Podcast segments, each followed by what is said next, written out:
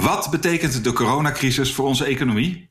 In de podcast Ongekend in Vredestijd zoek ik, Matthijs Bouwman, samen met Daan Ballegeer het antwoord op die vraag.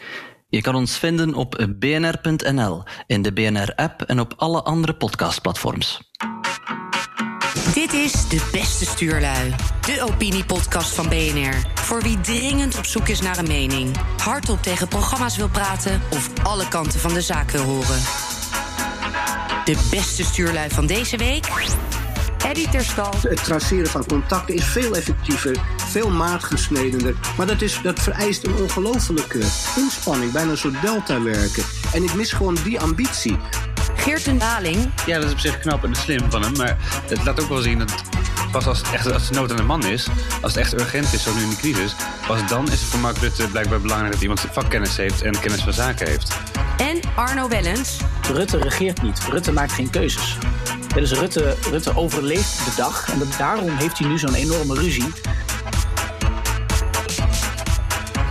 Ja, deze week dacht ik na over het kabinet dat eigenlijk nu uh, drie jaar zit. En uh, dat over een uh, klein jaartje uh, waarschijnlijk gewoon de rit zal uitzitten naar de volgende verkiezingen van maart 2021. En het coronavirus heeft daar niks, uh, geen, heeft het kabinet geen strobreed in de weg gelegd. Sterker nog, het heeft het kabinet juist een extra windje in de rug gegeven en andere tegenstanders gevloerd. Want uh, Rutte is uh, sterker dan ooit en ook het kabinet zit st sterker in het zadel dan ooit. Dat is op zich prima. Alleen vraag ik me af ehm, dat die ministers van het kabinet Rutte 3 wel behoorlijk wat fouten hebben gemaakt. En dat het kabinet allemaal in pijs en vrede in grote harmonie uh, de, de hele rit uitzit, is op zich knap voor, voor een kabinet van vier partijen. Maar zou er niet een keer moeten worden nagedacht over ministers die misschien iets beter uh, voorbereid zijn op hun taak uh, die ze gaan uitvoeren. In plaats van dat ze alleen maar loyaal zijn aan Mark Rutte en geselecteerd zijn omdat zij dichtbij de bewindspersonen staan of de top staan van de, van de coalitie. En Mark Rutte is namelijk erg goed in geweest en ook zijn, uh, zijn partners van de coalitiepartijen om mensen te selecteren die met elkaar goed kunnen samenwerken, die samen door een deur kunnen, die ze vertrouwen, maar niet zozeer uh, ministers en staatssecretarissen die echt heel veel kennis van zaken hebben en goed beslagen ten ijs zijn gekomen. En er zijn nog wat fouten gemaakt. Uh, de coronacrisis is zelf ook een, voorbeeld daarvan. laten doorhebben van de ernst van het probleem, het regelen van mondkapjes en andere beschermende middelen. En um, ja, het, eigenlijk, daar gaat uh, Eddie zo meteen volgens nog iets over zeggen.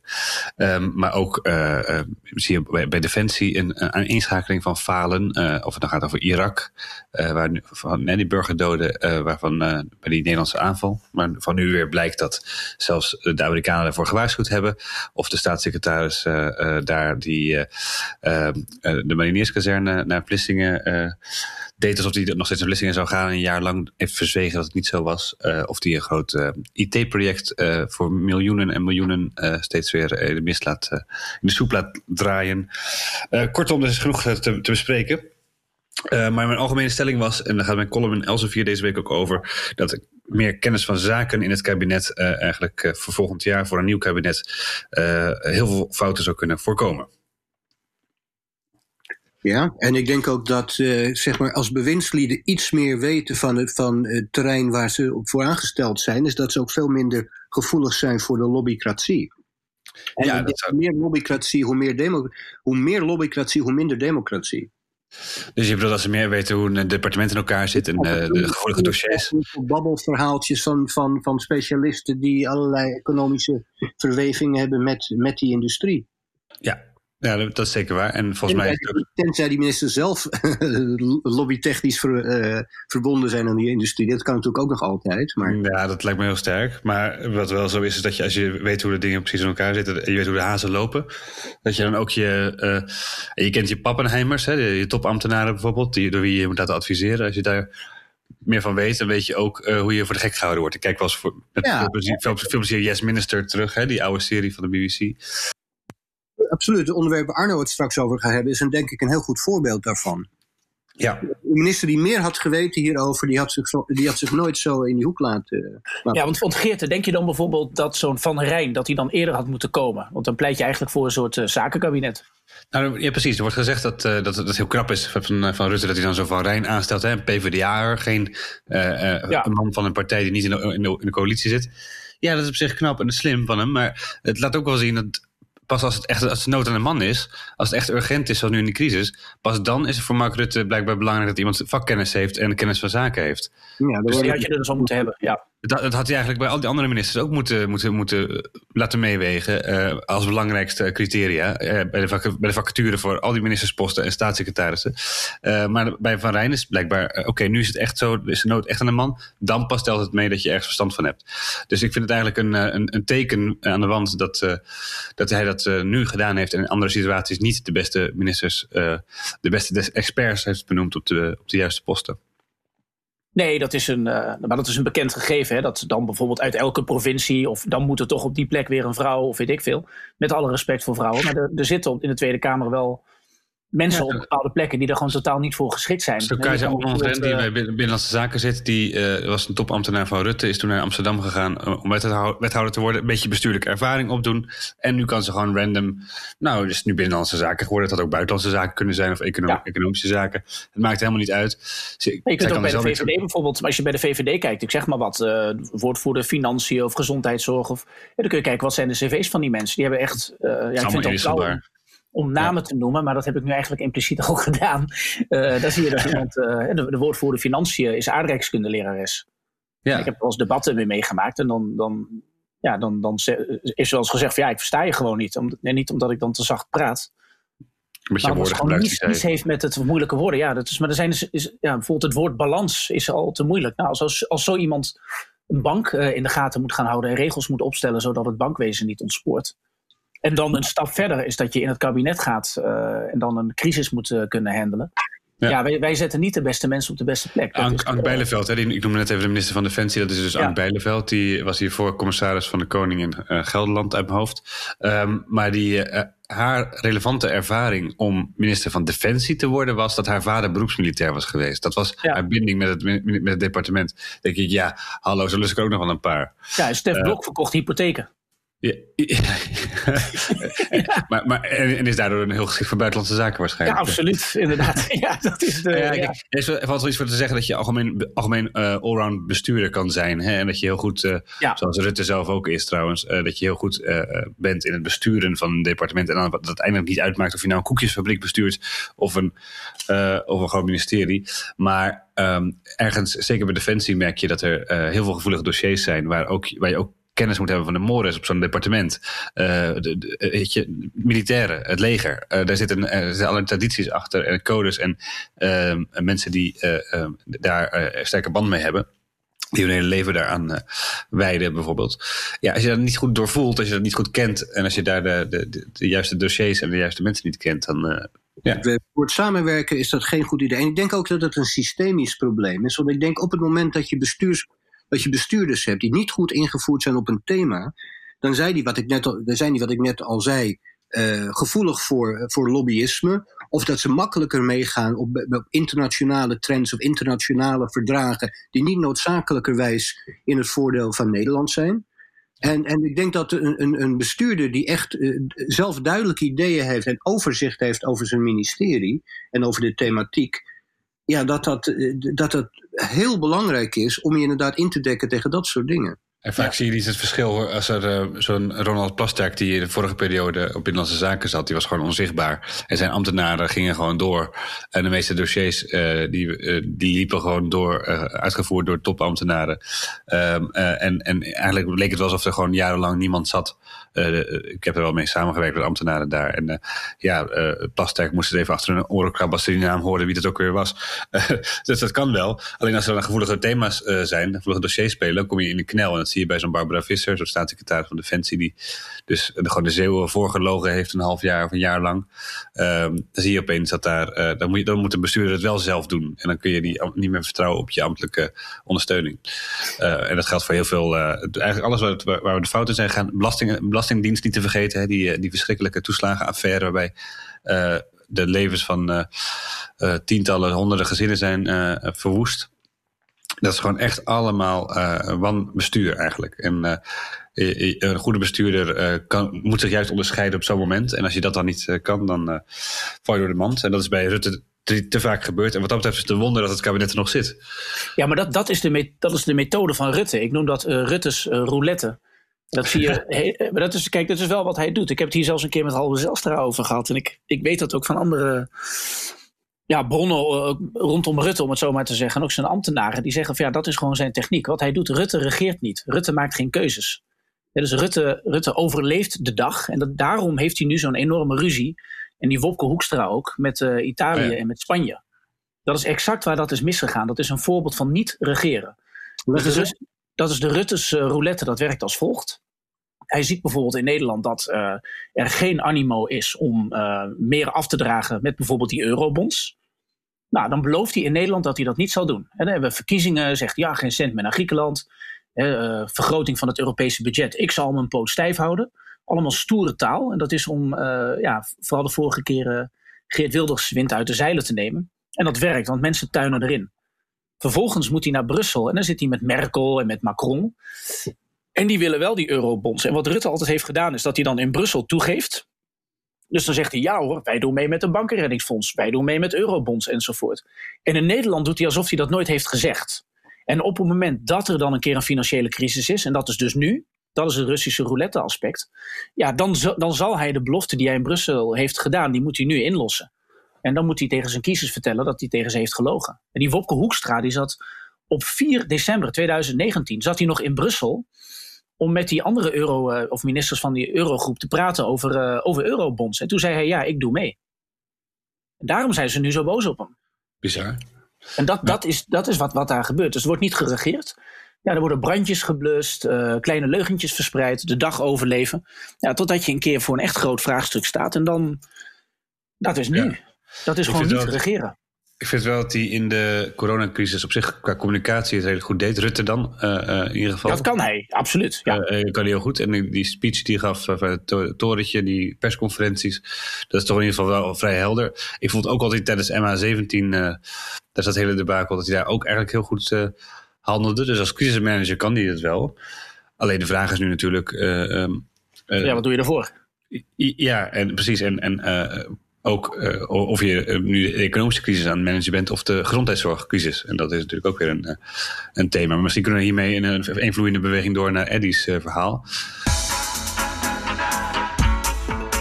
Ik ben het een stukje met je eens dat Rutte qua presentatie nu goed doet en dat hij wel als een soort nationale figuur er staat. En, en het is natuurlijk wel ontegenzeggelijk zo dat ze die eerste twee, drie weken uh, hebben ze het laten sloffen. Hè? bedoel, het, ze hebben veel te laat zeg maar, maatregelen genomen. Dat ze eerst nog heel erg in die kudde-immuniteit geloofden. Nou ja, dat de Engelsen ook. Ze zijn twee drie, jaar te twee, drie weken te laat begonnen om dit op te starten.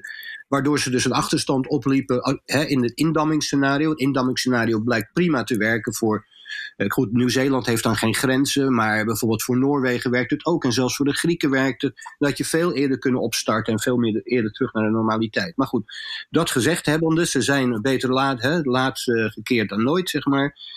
Maar ik denk nu nog steeds dat ze veel te, te, te, te diffuus communiceren. Elke keer weer eerst zegt men, we gaat niet meer voor die, voor die, die, die, die noem je dat, die groepsimmuniteit. Dan zijn er toch mensen van het OMT die gewoon tijdens, uh, daar wordt geen regie gevoerd blijkbaar, want meerdere keren wordt toch al op tv gezegd dat ze toch een zekere verspreiding willen. Nou, dat kan niet echt bij een, bij een, een, uh, bij een virus dat je nog niet kent. Het is heel goed om tijd te winnen, denk ik. Dat, dat, dat, hebben ze wel goed gedaan. Eind mei zal er ongetwijfeld veel meer informatie zijn. En veel meer duidelijkheid over wat er allemaal wel en niet kan. En wat, hè, voor medische ontwikkelingen er zijn.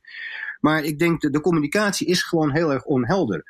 Uh, ook dat met die mondkapjes. Weet je, bedoel.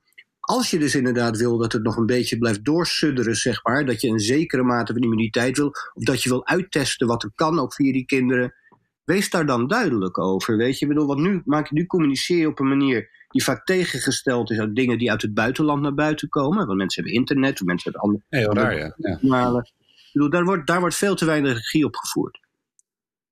Ja, ik verbaas me ook zo dat bijvoorbeeld in Frankrijk dan, uh, uh, en Duitsland trouwens ook het openbaar vervoer dan uh, weer helemaal nou ja, gaat rijden. Um, en dat daar dan mondkapjes verplicht worden gesteld. Terwijl in Nederland er nog steeds lijkt het alsof gewone burgers in ieder geval zwaar worden ontmoedigd om mondkapjes te dragen. Ja, het is ook een soort van, zogenaamd is het dan schijnveiligheid. Nou, dan is 1,5 uh, meter, uh, anderhalf meter, is dat dan ook. Dat is dat het ook, ja. Zeker, Je kan mensen er toch over, over, over uh, opleiden, zeg maar, om dat te doen. Het lijkt me toch niet zo moeilijk.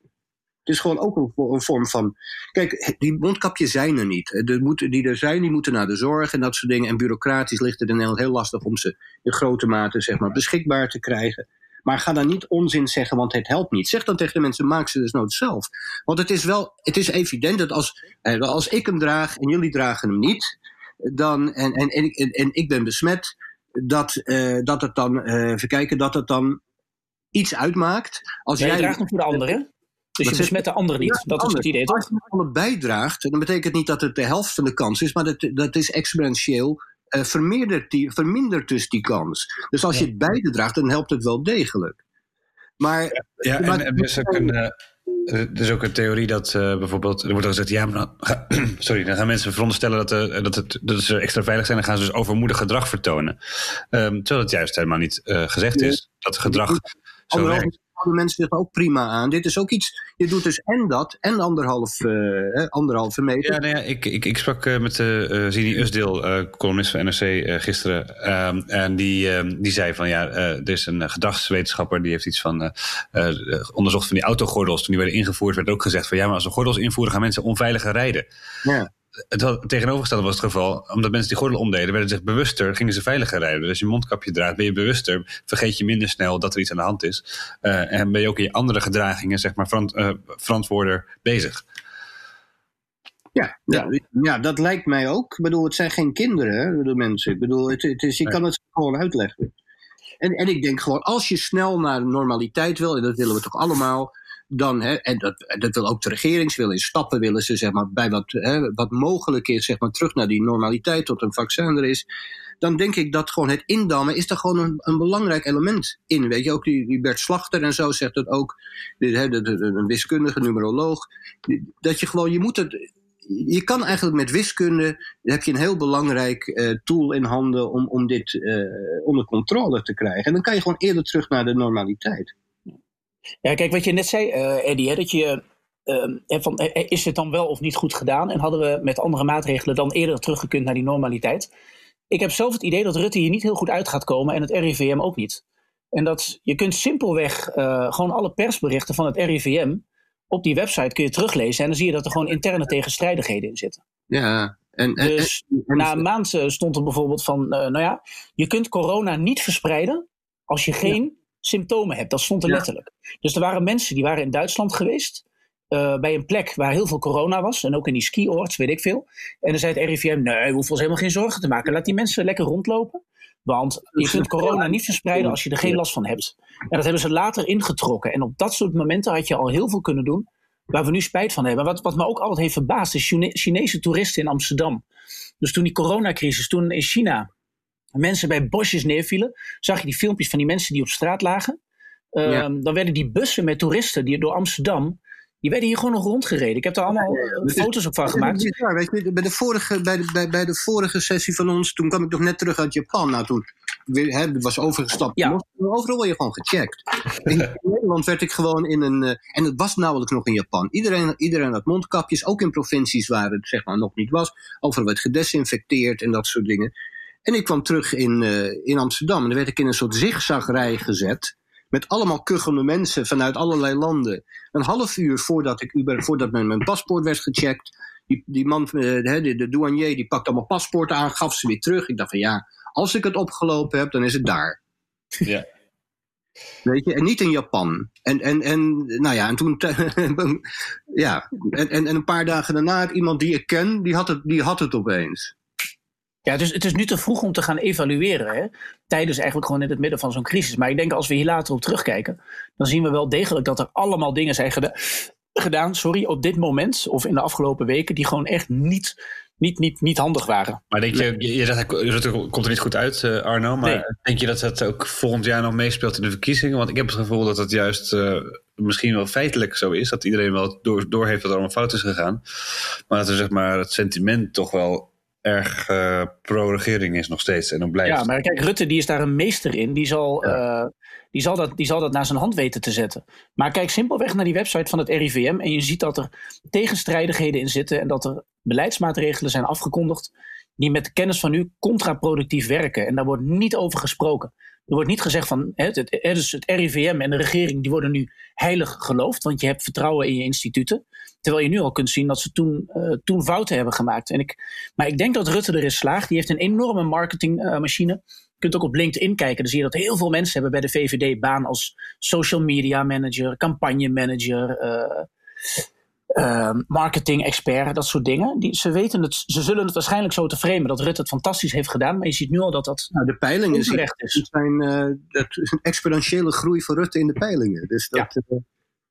Nee, maar weet je, ook als je zo onduidelijk bent, dus inderdaad dat sommige mensen het OMT toch over. Uh, toch weer beginnen over toch maar gecontroleerd verspreiden en dat soort dingen. Toch nog daar nog een beetje mee flirten dat geeft ook heel veel aanleiding tot, tot, tot uh, complottheorieën. En dat moet je, als je iets in deze tijd niet wil hebben, ja, dan moet je dat voorkomen, ja. Instituten niet vertrouwen. Ik denk dat er nog steeds is dat het stuurloos is, uh, stuurloosheid is waardoor het is. Ik bedoel, ik heb best wel lang in de politiek rondgelopen en mensen geadviseerd. Ik ben heel veel welwillende onkunde tegengekomen, maar nog nooit complotten.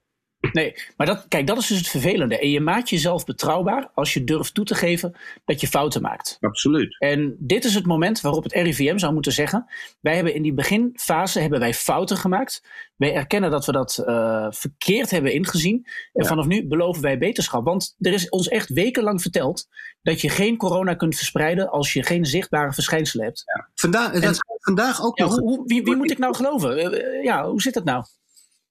Ja, ja, dat, maar het is vaak in tegenspraak met wat in het buitenland door, ja. door de specialisten die andere landen adviseren en waarop ge, ge, geageerd wordt, beweren. Ook over die kinderen. Ik vind het ook zo raar dat uh, het lijkt wel met ons RIVM en het Outbreak Management Team. Het lijkt wel alsof Nederland alleen maar last in, in zijn eentje staat. Een eiland is, last heeft van het coronavirus en de rest van de wereld er niks mee te maken heeft. Uh, er wordt heel weinig verwezen naar het buitenland, inderdaad. Er wordt weinig geleerd. Weinig geleerd. Al, al, in het begin hadden we heel veel kunnen weten van, van de Chinezen. Uh, maar elke keer moesten we nee, dat gaan we nog onderzoeken. We, zijn, we, we, kennen het virus nog niet. Nou, we kennen het virus nou behoorlijk goed al. namelijk al bijna een half jaar. En uh, vooral in Azië weten ze wel uh, ongeveer hoe het virus uh, opereert. Dus de, dat, dat is het onbekende virus, dat, dat, daar kunnen ze echt niet meer wegkomen nu. Ik snap dat niet. Waarom? En pas als Nederland. Ja, er is nog, er is nog een Erasmus, als er in het Erasmus MC een experiment is gedaan, dan is dat afgerond, dan weten we meer. Ja, dag. Maar weet je ja, kijk naar Zuid-Korea. Ja. Ik mis gewoon de ambitie en, en het vertrouwen op talent. Want wat bijvoorbeeld ook zo is, kijk, die landen zoals, zoals Griekenland, Noorwegen, Denemarken, Zuid-Korea, uh, Nieuw-Zeeland. Wat, wat daaraan, bedoel, die hebben eigenlijk vrij snel uh, actie genomen. Maar dat betekent dat, er, dat ze dat kunnen ze onder controle houden. Met, dus met minimale schade aan mensenlevens en, de, en vooral ook aan de economie. Of niet vooral ook, maar ook aan de economie. Ja. Maar, dat, maar dat vereist een heel ambitieus programma van traceren. Van een, van, een, van een tracking army van mensen die via de GGD belletjes doen. En de app is ook onzin, want het is ook inderdaad uh, privacygevoelig, dat soort dingen. Maar dat kan gewoon op een ouderwetse manier. Een telefoontje over het traceren van contacten is veel effectiever, veel maatgesnedener. Maar dat, is, dat vereist een ongelofelijke inspanning, bijna een soort delta werken. En ik mis gewoon die ambitie. Want je kan dat bereiken, maar dan moet je er wel volop inzetten. En ik ja, denk dat je ja. eigen vermogen om dat te organiseren te laag inschatten. Ja, want nu heb je dus die app.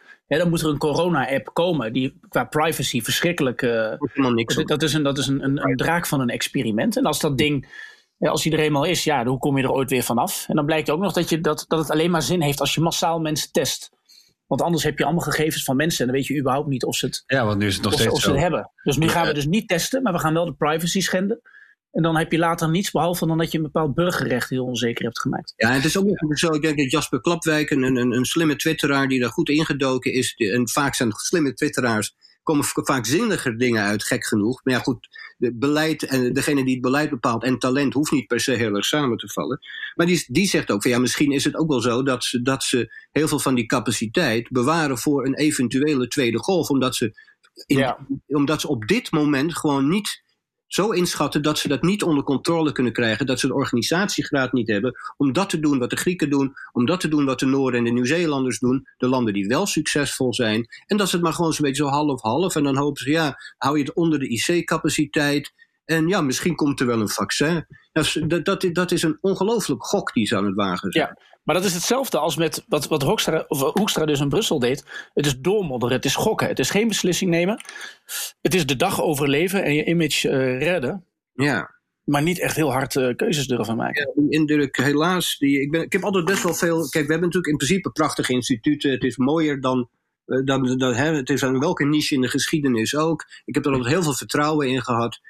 Alleen, er was één element incompetentie. Maar ik dacht, oké, maar dat, dat overleeft de maatschappij wel. We zijn een nijver volk. Er is heel veel morele energie. Er is heel veel technische know-how. Alleen nu, ja, ik, ik, op, op het moment dat het er echt op aankomt, vind ik dat, dat, ja, dat we falen. Ja. Ja, ik, ik stem. Uh, het is een beetje saai, maar we zijn het weer eens.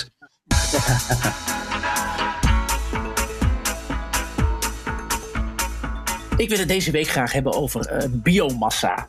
En dan denk je, biomassa, wat heeft dat met uh, corona te maken? Nou, helemaal niets. Maar uh, terwijl we ons druk maken om dat virus, zijn er ook nog andere dingen die er wel degelijk te doen. En uh, vorige week kwam er een film uit van de Amerikaan Michael Moore. Planet of the Humans. En dat is een beetje een aanklacht tegen een aantal dingen. ik ga niet op alles in, want die film ligt ook weer onder vuur. in een paar minuten die we nu hebben, moeten we dat niet allemaal proberen te willen of te kunnen doen. Maar wat wel opviel, is de grote kritiek op biomassa. En biomassa, dat is toch echt wel een heel vreemd, vreemd beestje, om het zo maar te zeggen er wordt nu gezegd, nou, we moeten wat doen aan de CO2-uitstoot. We moeten het uh, milieu beschermen. Nou, ik denk dat we dat uh, allemaal wel met elkaar eens zijn. Ik ken geen mensen die zeggen, nou, ik, ik wil het milieu niet beschermen, ik wil het gewoon kapot maken. Toch? Ik, ik weet niet of jullie mensen kennen die dat zeggen. In, nou, in wezen is iedereen een. Nou, oké, je kent er een, dat wil ik zo horen. Maar in wezen is iedereen een milieu beschermen. Maar het gaat dan natuurlijk om de vraag: hoe doe je dat? En een van de dingen waar de, uh, waar de regering, de Nederlandse regering, op heeft ingezet op aandringen van uh, D66, maar ook de, de milieubeweging, de eh, SDE-plus-regeling. Subsidiëring duurzame energie. En bij duurzame energie, dat is circulair. Dus alles wat je uitstoot moet ook weer terugkomen. Het moet een kringloop zijn, dat is het idee. En daarbinnen valt ook biomassa. En biomassa, dan, dan, dan, dan gooi je eigenlijk gewoon hout in de, in de oven. En dan ga je dat opwarmen. En dat, dat klinkt heel archaïs. Ik bedoel, dat deden we in het jaar nul ook. Houtstrippers zijn er toch? Van die, uh, ja, ja, ja oké, kijk, daar komen we al. want dat, als je dan daar een meeting van uh, bezoekt, dat heb ik dan een paar keer gedaan toen dat nog kon, dan hoor je altijd nee, maar het is restafval. dus je hebt bijvoorbeeld een houtzagerij en dan valt er hout op de grond, dan heb je snippers of uh, hout dat je niet kunt gebruiken. Nou, dat veeg je bij elkaar en je gooit dat in de oven van de kolencentrale. Let op, daar komt die. Van de kolencentrale. En dan kun je 10% bijmengen met biomassa of zo. En als je dat doet, het mooie, maar dan, als, je, als je hout verbrandt, dan komt er CO2 in de lucht.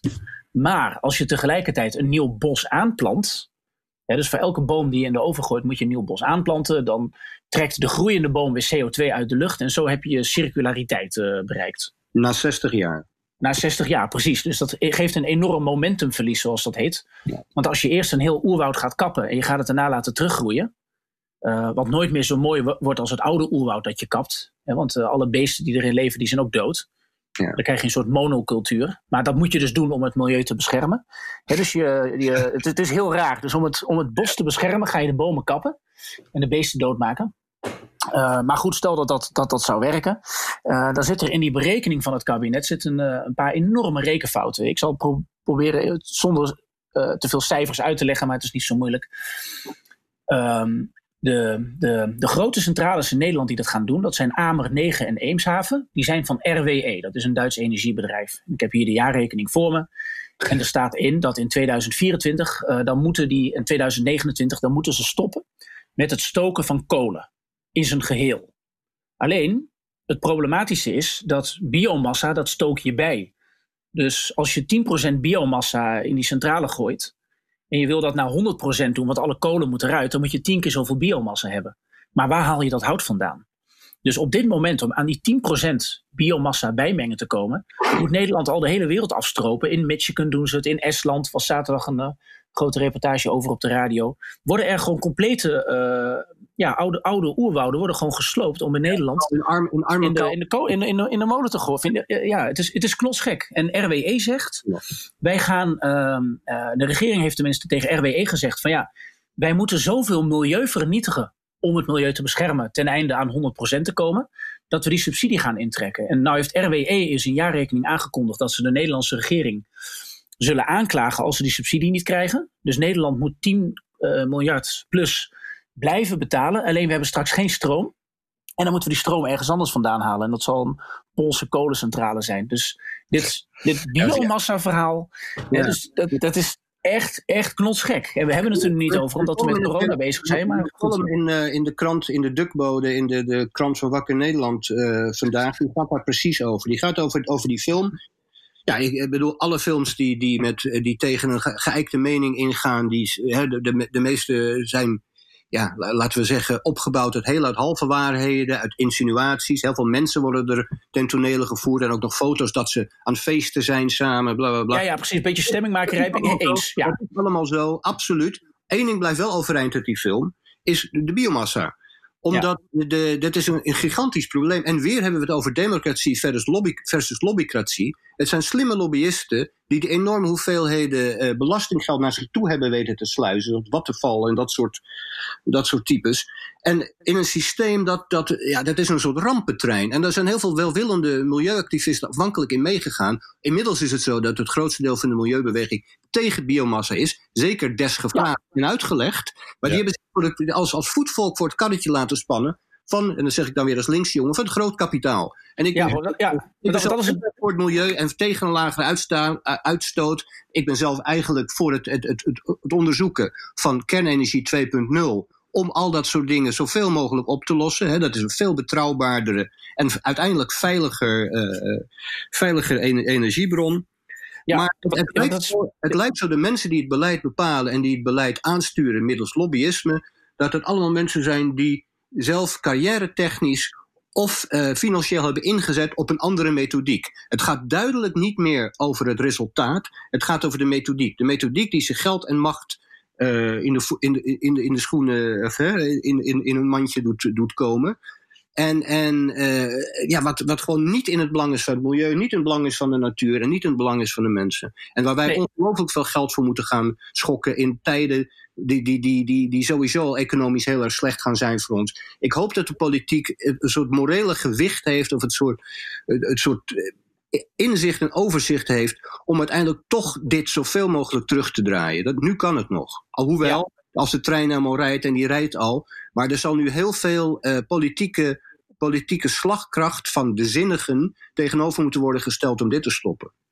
Ja, maar dat is het vervelende. Het is precies wat je zegt. Die trein die rijdt al. He, bijvoorbeeld Milieudefensie heeft zich teruggetrokken uit dat uh, uh, milieuakkoord. Omdat ze zeggen, ja, je kunt 10% bijmengen in die centrale. Dan ga je een beetje hout sprokkelen in de omgeving. Maar als je van 10 naar 100% wil, dan zul je hele bossen moeten kappen en dat over de hele wereld moeten doen.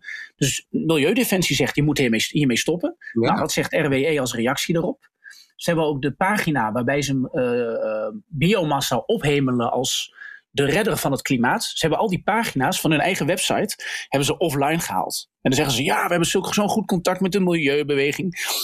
We gaan samen het klimaat redden. Al die pagina's hebben ze offline gehaald, maar ik heb daar gelukkig kopieën van bewaard. En dan zie je dat ze gewoon terugkomen op hun eigen woorden. Maar, Eddie, wat jij zegt over die rijdende trein. In de jaarrekening, staat hier letterlijk van ja, wij zijn al bezig met retrofitting measures. Dus ze zijn dus al kolen aan het uitfaseren, zodat die centrales, die kunnen straks alleen maar op 100% hout draaien. Nou, dat hout is er niet. Dat heeft Milieudefensie voor ons uitgerekend. Nou, om uh, alleen de overheid heeft gezegd: wij zullen jullie subsidie subsidiëren. Ja. En als er straks geen stroom uit die centrale komt. De Kamer het heeft tegengehouden, hè? Ja, maar, de, maar RWE gaat nu rechtszaken voeren. RWE gaat nu, gaat nu rechtszaken voeren. En als Nederland die rechtszaken verliest, dan moeten wij 3,6 miljard euro subsidie blijven geven aan RWE. Zonder dat er stroom uit die centrale komt. En dan is die 3,6 miljard euro, dat is bijna een half procent van ons bruto nationaal product dat gaat dan naar het klimaat. Maar dat doet helemaal niks voor het milieu. Dat verdwijnt gewoon in de zakken van de aandeelhouders. Het is, is absoluut ook een trend. Dat zag je ook met, met dat CETA. Op deze manier, om zeg maar uh, politieke macht weg te geven aan allerlei bizarre, uh, gezichtsloze internationale arbitrage tussen aanhalingstekens ja. uh, organen. Dat betekent gewoon dat onze stem onze stem, de partij waarop wij stemmen, welke partij dat ook is, dat doet er gewoon bijna niet meer toe. Want we, we liggen al vast in allerlei verdragen die helemaal niet door het parlement zeggen, die helemaal niet geaccordeerd zijn door de kiezer. Nee. Het is echt schandalig. En, en, en, en, ik, ja, eigenlijk moeten de hele oppositie, maar ook gewoon de, de, de, de regeringspartijen, die moeten gewoon nu echt hier, hiervoor gaan liggen. Dit kan echt ja. niet. En er zijn precedenten geschapen, dus inderdaad met dat CETA. En om dat soort redenen drijft het allemaal de verkeerde kant op. Ja, want je hebt straks, straks is is die, zijn die centrales dicht. Want die kunnen niet op 100% uh, hout draaien. Dat hebben we wel even geprobeerd. Dus de milieuschade is enorm. Mensen hebben dan geen baan. Er komt geen stroom uit die centrale, want die moet dicht uh, liggen. De, de, de, uitstoot, of tenminste de, de, de productie van stroom, wordt dan gecompenseerd door kolencentrales uit de Sovjet-tijd in, in Polen. Dat zijn de meest vervuilende van de wereld.